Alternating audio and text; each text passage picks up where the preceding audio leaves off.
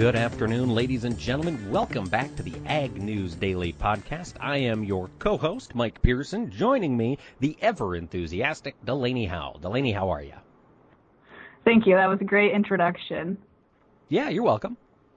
Are you, uh, you were up late last night. You were uh, partying pretty hard, I hear.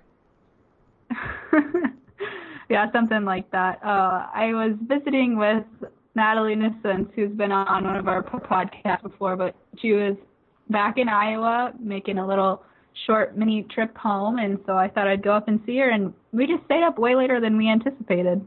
That happens. You get to chatting, and then before you know it, the time has flown by. And having a little wine and eating, and yeah, yeah. Well, that's good. You know, enjoy these times while you can, Delaney, because now you've entered the world of adulthood, and the ability to stay up till midnight uh, is going to quickly fall away from you.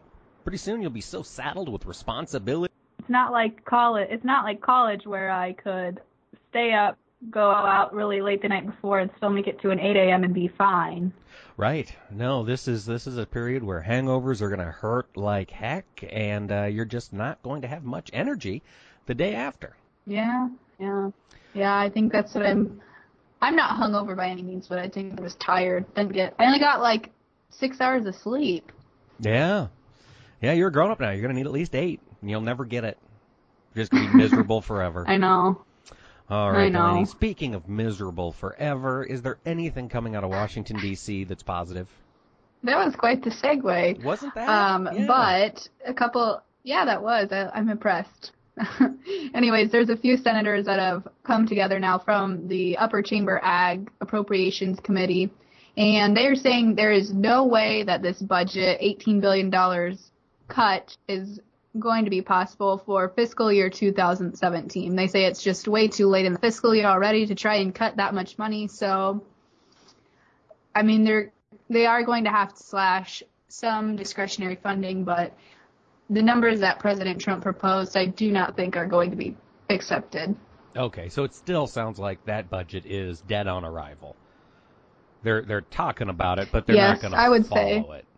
Yeah, and I I think that there'll still be some programs and things that will have drastic cuts made to them, but hopefully USDA and some of the other agriculturally related funds aren't going to be some of the major ones cut. Okay, gotcha.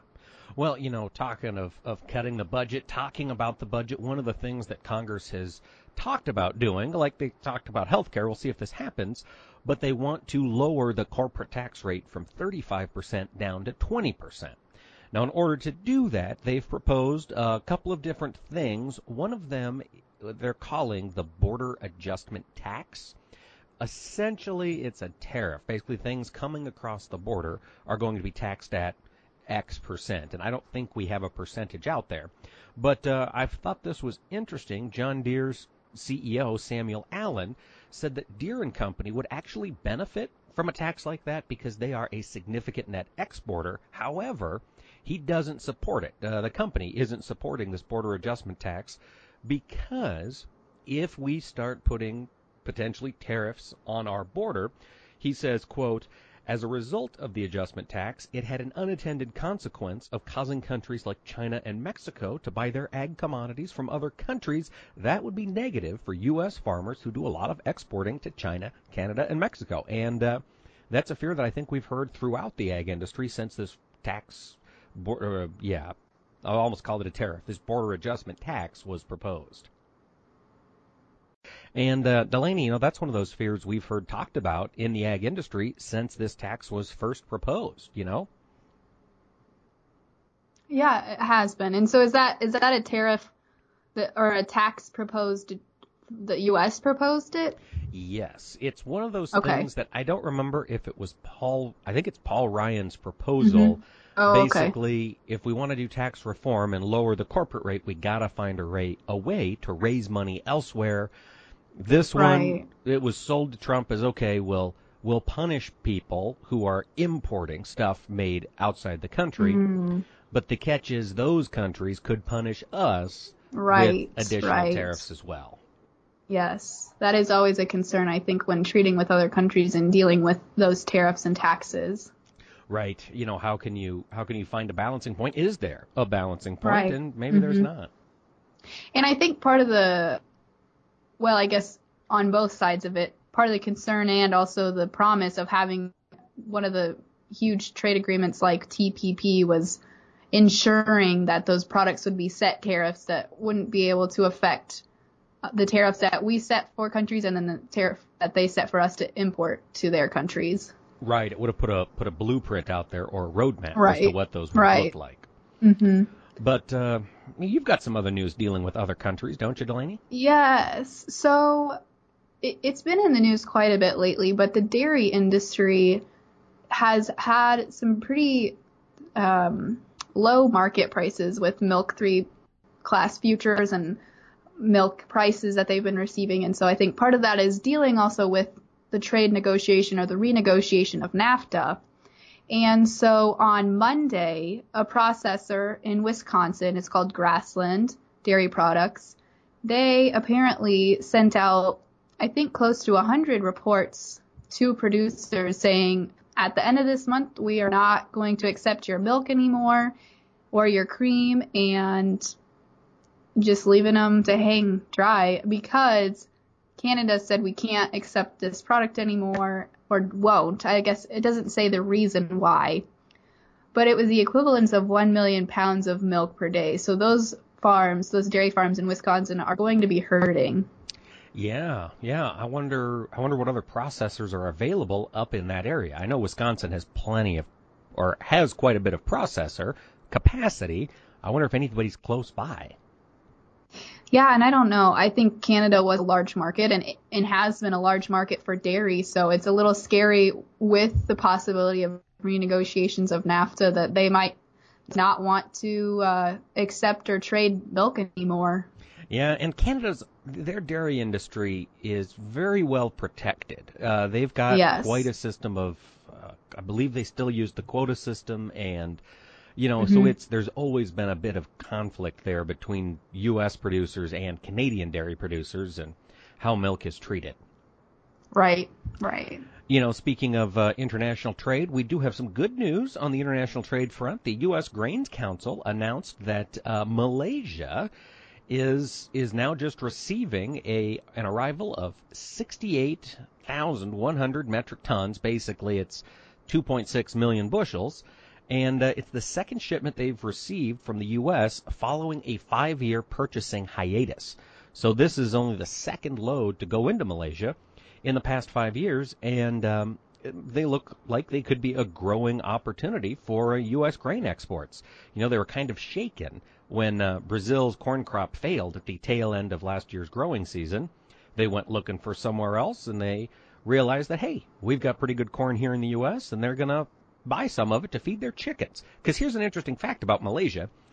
Malaysians eat a lot of chicken. They eat upwards of 110 pounds of chicken per year per person. Hmm. That's a lot of wings. Now, does it specify whether or not the corn has to be non-GMO, GMO, or does it say anything about that? It doesn't. I believe it's just conventional corn. Probably, Okay. probably the bulk of it traded. Yeah, Yep. there's no premiums for organic or anything. It looks like it's just conventional U.S. corn. Okay. Yellow number two. Um, let's see. So this is their total. They this year they've imported 6.38 million bushels. Not a whole lot, you know, in the big scheme of things. But hey, anybody eating any of it is a good thing. Definitely. A, def- a good thing for U.S. producers. Right, exactly. And uh, get those chickens fat and happy, and get those Malaysians uh, all the poultry they want to eat. You know, that's great news. And we also, Delaney, I'm excited. We also had some other good news uh, from a U.S. ag perspective out of Washington D.C. The uh, House of Representatives passed the, and this is one of those things that uh, I don't know why they've got to be so cute with this. So the House passed a bill, and it's called the Honest and Open New EPA Science Treatment Act of 2017. Now, if you were taking notes and you wrote down all those letters, you would notice that it spells honest. H O N E S T. Gosh. Great. Yeah, folks, we're not paying you to be cute. Just write legislation. Yeah, I was just gonna say if we're if they're wasting their time trying to figure out the perfect acronym, they're probably not doing what we need them to do in Washington. Yeah, exactly. Let's let's redefine our priorities here. Um, but this piece of legislation does sound like it could be probably pretty beneficial for agriculture as it relates to the EPE, EPA. Essentially, they're going to well, okay, here's the text because this gets so confusing. Here's the text. This bill prohibits the Environmental Protection Agency from proposing, finalizing, or disseminating a covered action unless all scientific and technical information relied on to support such action is the best available science, publicly available, and reproducible. So that's what's good. It's basically saying, all right, EPA can do things, but if you're going to do something, make an action at a regulatory uh, event, you have to be able to show us what science is backing it up, and we have to be able to reproduce that science to ensure it's legitimate. So, probably mm-hmm. beneficial for ag in the long run. Right, yeah, definitely. It sounds like it. Yeah, now it's headed to the Senate, so we'll see what happens. Who knows? That's just where it, things go to die, it seems like lately. Yeah, it does. Seems like it for the past, uh, gosh, you know, eight, ten years, I suppose. Yeah. Delaney, we have a pretty good interview scheduled uh, for today, don't we? We do. We have Robert White. He's with the RFA, the Renewable Fuels Association, and he's going to talk to us about a lot of different things, really. What to expect with this new administration, where ethanol is headed, um, just all sorts of good things. But before we get to that, Mike, why don't you read us today's closing market I would be happy to. You know, it's uh, not a tremendous day in the markets. Let's take a look at the corn market. Corn closed down today, four and three quarter cents, ended at 363 even. December corn closed down four and a quarter at 387 and three quarters. In the soybean pit, they were up today until about the final two minutes of trading. May beans finished down half a penny at 937 and three quarters. November beans down one and a quarter at 949 even. On the wheat side, May wheat down three quarters of a cent at 427 even. D wheat up a half at 475 even. Jumping over on the livestock side, boy, there's a lot of red on the screen here in cattle and hogs. June live cattle closed the day down $1.40 at 109.30. August live cattle down $1.27 and a half, closed at 105.52 and a half. In feeder cattle, April feeders down $2 and a nickel, closed at 131 02 and a half. May feeders down a dollar fifty, closed at 130.30, and August feeders down a dollar 22 and a half, ended the day at 132 12 and a half cents. Ugh. Over in lean hogs, cash market was under pressure today. That was reflected in the futures. Cash hogs, excuse me, April lean hogs closed down on the board, down a dollar twelve and a half cents, closed at sixty three sixty seven and a half. May lean hogs down a dollar twenty two and a half, closed at sixty eight seventeen and a half. Just a lot of red on the screen today, Delaney. Yeah, it seems like we're still um, feeling a lot of the influence from Friday's quarterly grain and stocks report. Yeah, it does. And I was thinking, I've been watching the soybean trade all day, and we were up anywhere from oh gosh, even to up one and a half, two cents a bushel, and then just finally, literally at the final two minutes of, of trading, final minute of trading, mm. gave it all back and, and ended up down on the day. So hopefully this is a sign that maybe we're finding a bottom. We're beginning to see more buyers step into that market, and uh, at least it wasn't a seven, ten, or fifteen cent down right, in beans. Right. Yeah. And, you know, on the corn side, we got to continue to find demand. We got to continue to uh, get folks to use this product. And, Delaney, as you mentioned, one of the industries that does a great job of using corn is ethanol. So let's go ahead and hear what Robert White has to say about ethanol going forward. Welcome, ladies and gentlemen. We are here with Robert White. He is the Vice President of Industry Relations with RFA. And, Robert, you get to travel quite a little bit and work with different groups. Tell us from your ground level perspective what is happening in the ethanol industry. How do things look? Well, the past year was an interesting one. It was uh, profitable. It was record production. It was record exports, and an overall a very good year for ethanol. While some parts of agriculture were not enjoying uh, such a great year, uh, ethanol helped carry some of that burden.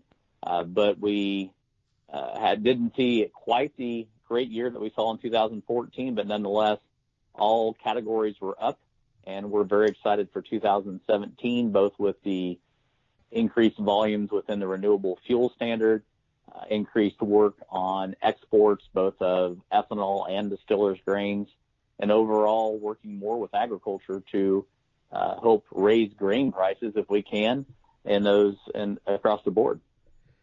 You bet we need to be able to chew through this massive corn stockpile that we have. Now, Robert, with profitability, are we to a point that we're seeing new ethanol plants under construction or expansions of existing plants? Well, we're definitely seeing more on the expansion side. There are a couple projects that are trying to get off the ground to build new facilities, but really the expansion in production and uh, opportunity has come from debottlenecking uh, through, you know, some of these plants are you know, 10, 20, and well over 30 years, depending on which facility you're looking at.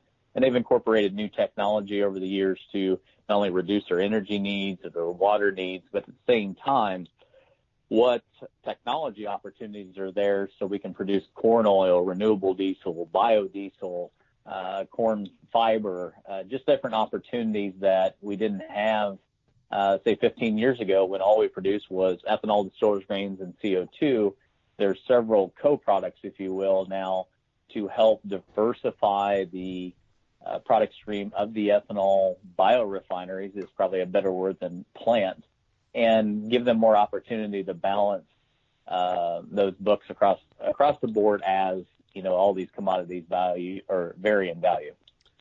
Now you mentioned biodiesel, ethanol, a couple other products, but what does RFA incorporate or encapture? Well, we're focused solely on the ethanol and the co-products of it. Uh, biodiesel is and renewable diesel are, are, definitely a new one from the past, I would say 12 months now from the ethanol industry. Uh, our sister organization, National Biodiesel Board, uh, definitely handles that well, and we leave that to them. Uh, but it's it's an important uh, component of the biofuels industry as you're seeing kind of the cross pollination of the corn ethanol facilities be able to make these other fuels. Now, Robert, one of the things that we heard a lot about uh, the past two years is the blend wall. The idea that uh, we have to change the renewable fuel standard because we're running into this blend wall. Talk to us a little bit about what the blend wall is, or what people meant when they talked about it, and where do we stand today with regard to consumption? Well, the blend wall is is you know, a, a, a slogan or term that was built by the ethanol opponents, and essentially what they what their goal is is to change the rhetoric around an idea that the retail infrastructure at the gas station, the infrastructure at the fuel terminals, and that they can not do more than 10% ethanol. Well, we've seen since you know, late 1997, this invention of the flex fuel vehicle, and then the availability of E85 at uh, local gas stations, and then, of course, in 2012, we had the approval of E15. All opportunities to get you above a 10% level. And in fact, what's been interesting the, the past couple of years as 2014 and 2015 usage data came in from uh, EIA and Department of Energy, is that half the country's states were already breaking the blend wall and had an overall blend rate above 10%. So I think the blend wall uh, conversation will continue to be there, but the reality is, uh, even without the RFS doing it, we've seen several states, in fact, over half the states, uh, break through that blend wall and have an overall concentration well above 10% ethanol. Huh. That's interesting. So, switching tracks here a little bit with policy, obviously a big issue right now for the biofuels industry. What do you see being one of the biggest challenges this year or during President Trump's administration for biofuel, more specifically ethanol? Well, I think the renewable fuel standard RFS continues to be number one priority as far as policy is concerned. And you have that is a statute. So that that's the great part. And the inability of Washington to get much done has probably benefited the RFS over the years when the votes may or may not have been there to make changes, whether that would be a repeal or a simple adjustment. Uh, but there are plenty of ideas of uh, from the ethanol opponents on what can and should and uh, be done to the RFS, but so far there's never been a vote hit the floor on, on the Senate as an example. And we got to continue to rally our champions and friends within Congress to make sure the damage to the RFS is non-existent or at least minimal. Uh, beyond that, we continue to push for uh, a very complicated issue to explain, but volatility parity with E15 and E10 during the summer months. Uh, when EPA approved E15, they, for various reasons that uh, all lack logic, uh, made E15 and E10 have different volatility, fuel volatility requirements during the summer volatility season, which is June 1 through September 15th. Uh, for now five years, we've uh, shown EPA where the authority is to make that adjustment, but they've been slowly dragging their feet. But it continues to be the number one hurdle holding up E15 expansion across the country. Now, so those those two items are definitely the most important. All right, Robert, you touched on something that got a lot of press here. Oh gosh, two three weeks ago, we had the uh, RFA was brought into the news after Bob Dinneen received a call from the Trump administration about trade-offs with the. Uh, oh gosh, help me out. What was the point of? Uh, origination? No. Point of obligation. Point of obligation. Thank you. Changing that in exchange for a reduction of the RVP, the Reid vapor pressure, during the summer months. Okay, it seems as if the point of obligation thing is in the rearview mirror. The RVP issue, what is it and why does it matter to ethanol? Well, so the Environmental Protection Agency, or EPA, governs fuel volatility during what they call the summer ozone or summer volatility season, which runs June 1st through September 15th. So the federal government steps into all these states and says, we are going to make sure during these three and a half months that the fuel is is how we want it to be. Uh, it's very, very close to what most states want anyway. But uh, regardless, EPA steps in those three and a half months.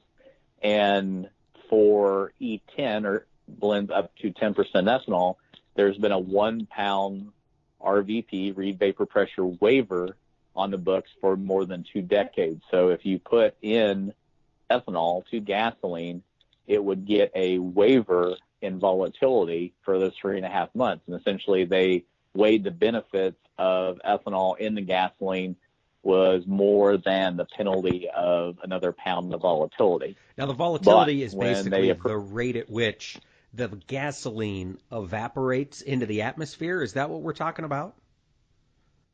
yeah, we're talking about the uh, the pressure, if you will, of that fuel, and it, it can play a part both in fueling itself, but more so it is the uh, it is all of the emissions, including uh, tailpipe, greenhouse gas. It, it really factors into the fuel quality, if you will, uh, of the blend or of the you know gallon of fuel. Gotcha. But when you have E15 approved in July of 2000, or excuse me, June of 2012, they did not grant E15 that waiver, and so suddenly uh, September 16 through May 31st, E10 and E15 are the same are treated the same.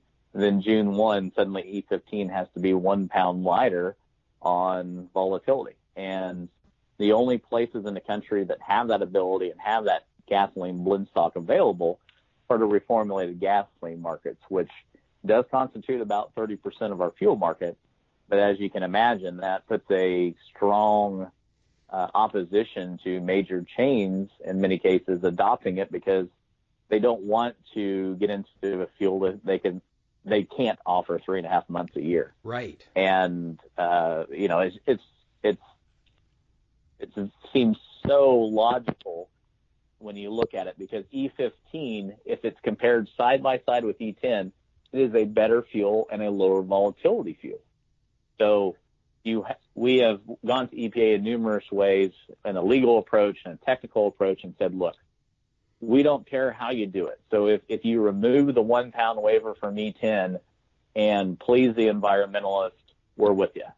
If you extend the one pound waiver to E15 and make friends with the oil companies, we're with you. We don't care. But the science is there through and throughout that the two fuels should be treated identical. And that's the move that EPA needs to make. Gotcha. Mm.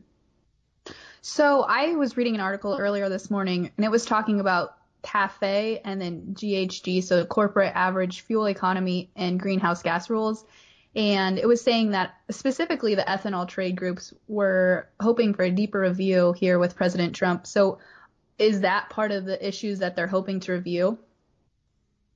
Uh, well, that's kind of a separate issue, but it's an important one because when I, I I've lost track of the year already, but you had the automotive execs stand in the Rose Garden at the White House and agree to 54 and a half miles per gallon by 2025 as a overall corporate average fuel economy for the U.S. fleet, at least a new fleet. And at that time, there there wasn't even one vehicle on the market that you could buy that could get 54 and a half miles per gallon. So they went back to their respective uh, engineers, and I'm sure that conversation was colorful to say the least. But what just happened was a midterm evaluation. So we're, we're part of the way through this evolution to 54 and a half miles per gallon. Um, how, how are we doing? Do we still have that ability to hit that mark or, or electric vehicles and electric vehicle charging stations expanding like we planned?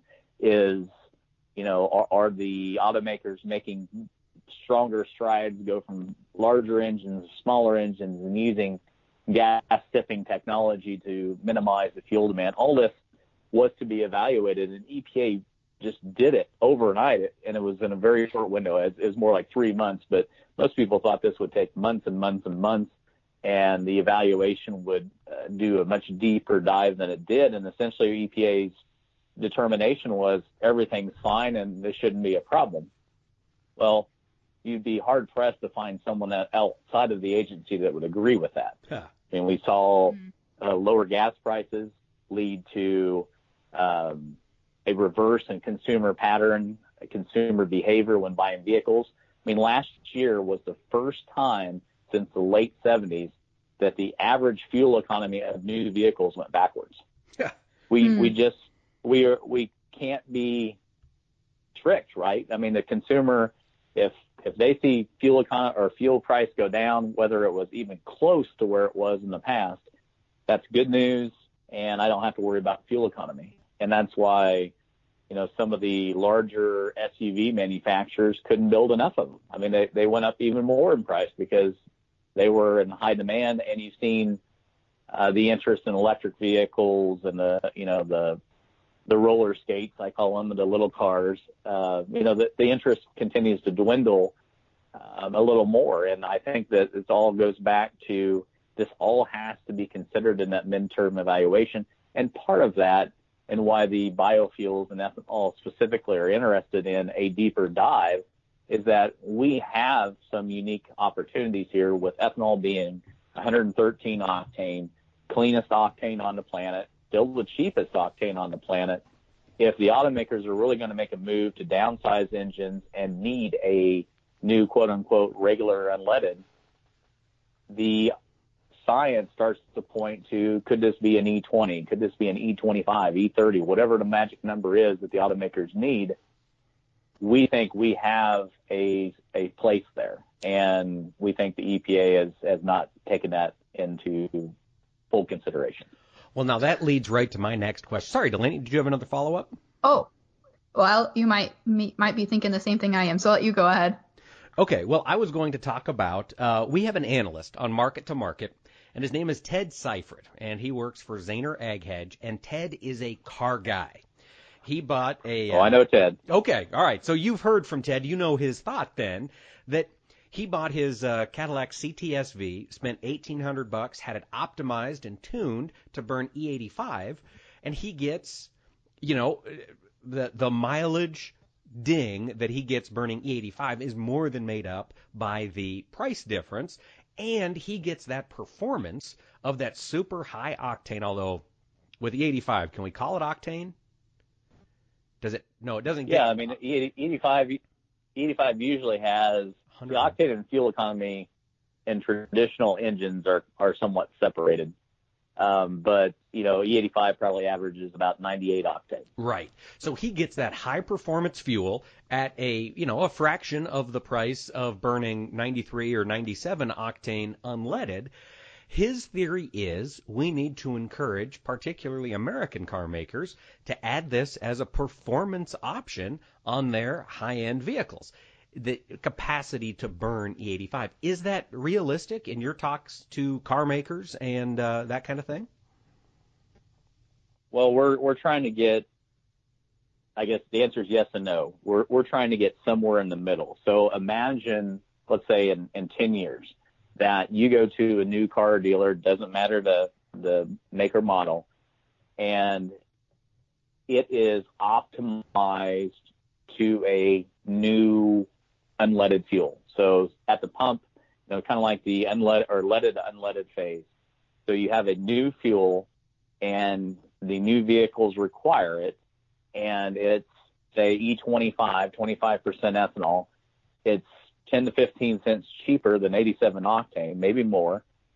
And yet you get better fuel economy because the engines are, are optimized for that. I mean, what we see with flex fuel vehicles today is they are gasoline engines designed for 87 octane that are allowed to use E85. It's not an optimization in any sense of the word beyond 10% ethanol. In fact, it's not even 10% ethanol. It's regular unleaded gasoline without ethanol. So if we can get to a point where we make those steps, as Ted suggests, you know, but we're looking at capturing all the vehicles versus just the high end ones. Gotcha. And that would lead to, you know, if, if you got the fleet to, to make that switch over, you could easily see a large expansion in, you know, ethanol production and demand. And that's, that's really what we're after. And so really we'd be going to a higher compression engine, correct? Because ethanol burns cooler, so you can Yep. burn it at a greater compression.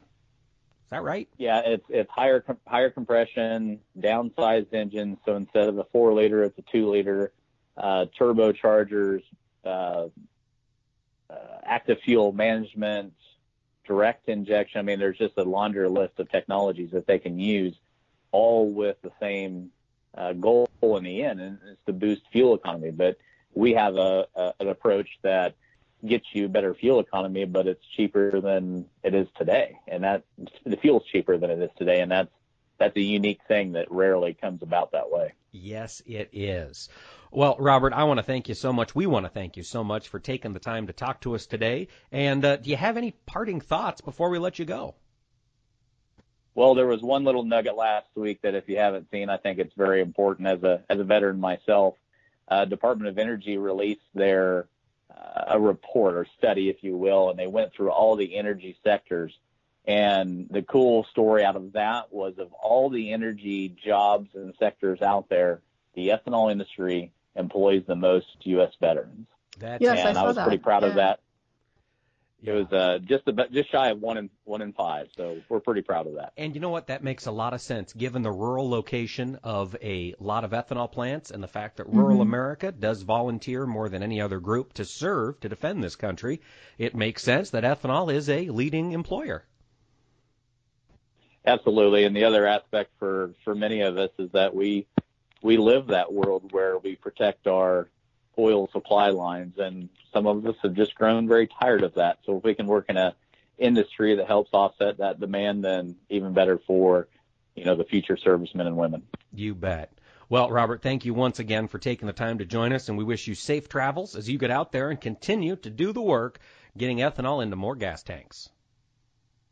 Thank you. Happy to do this anytime.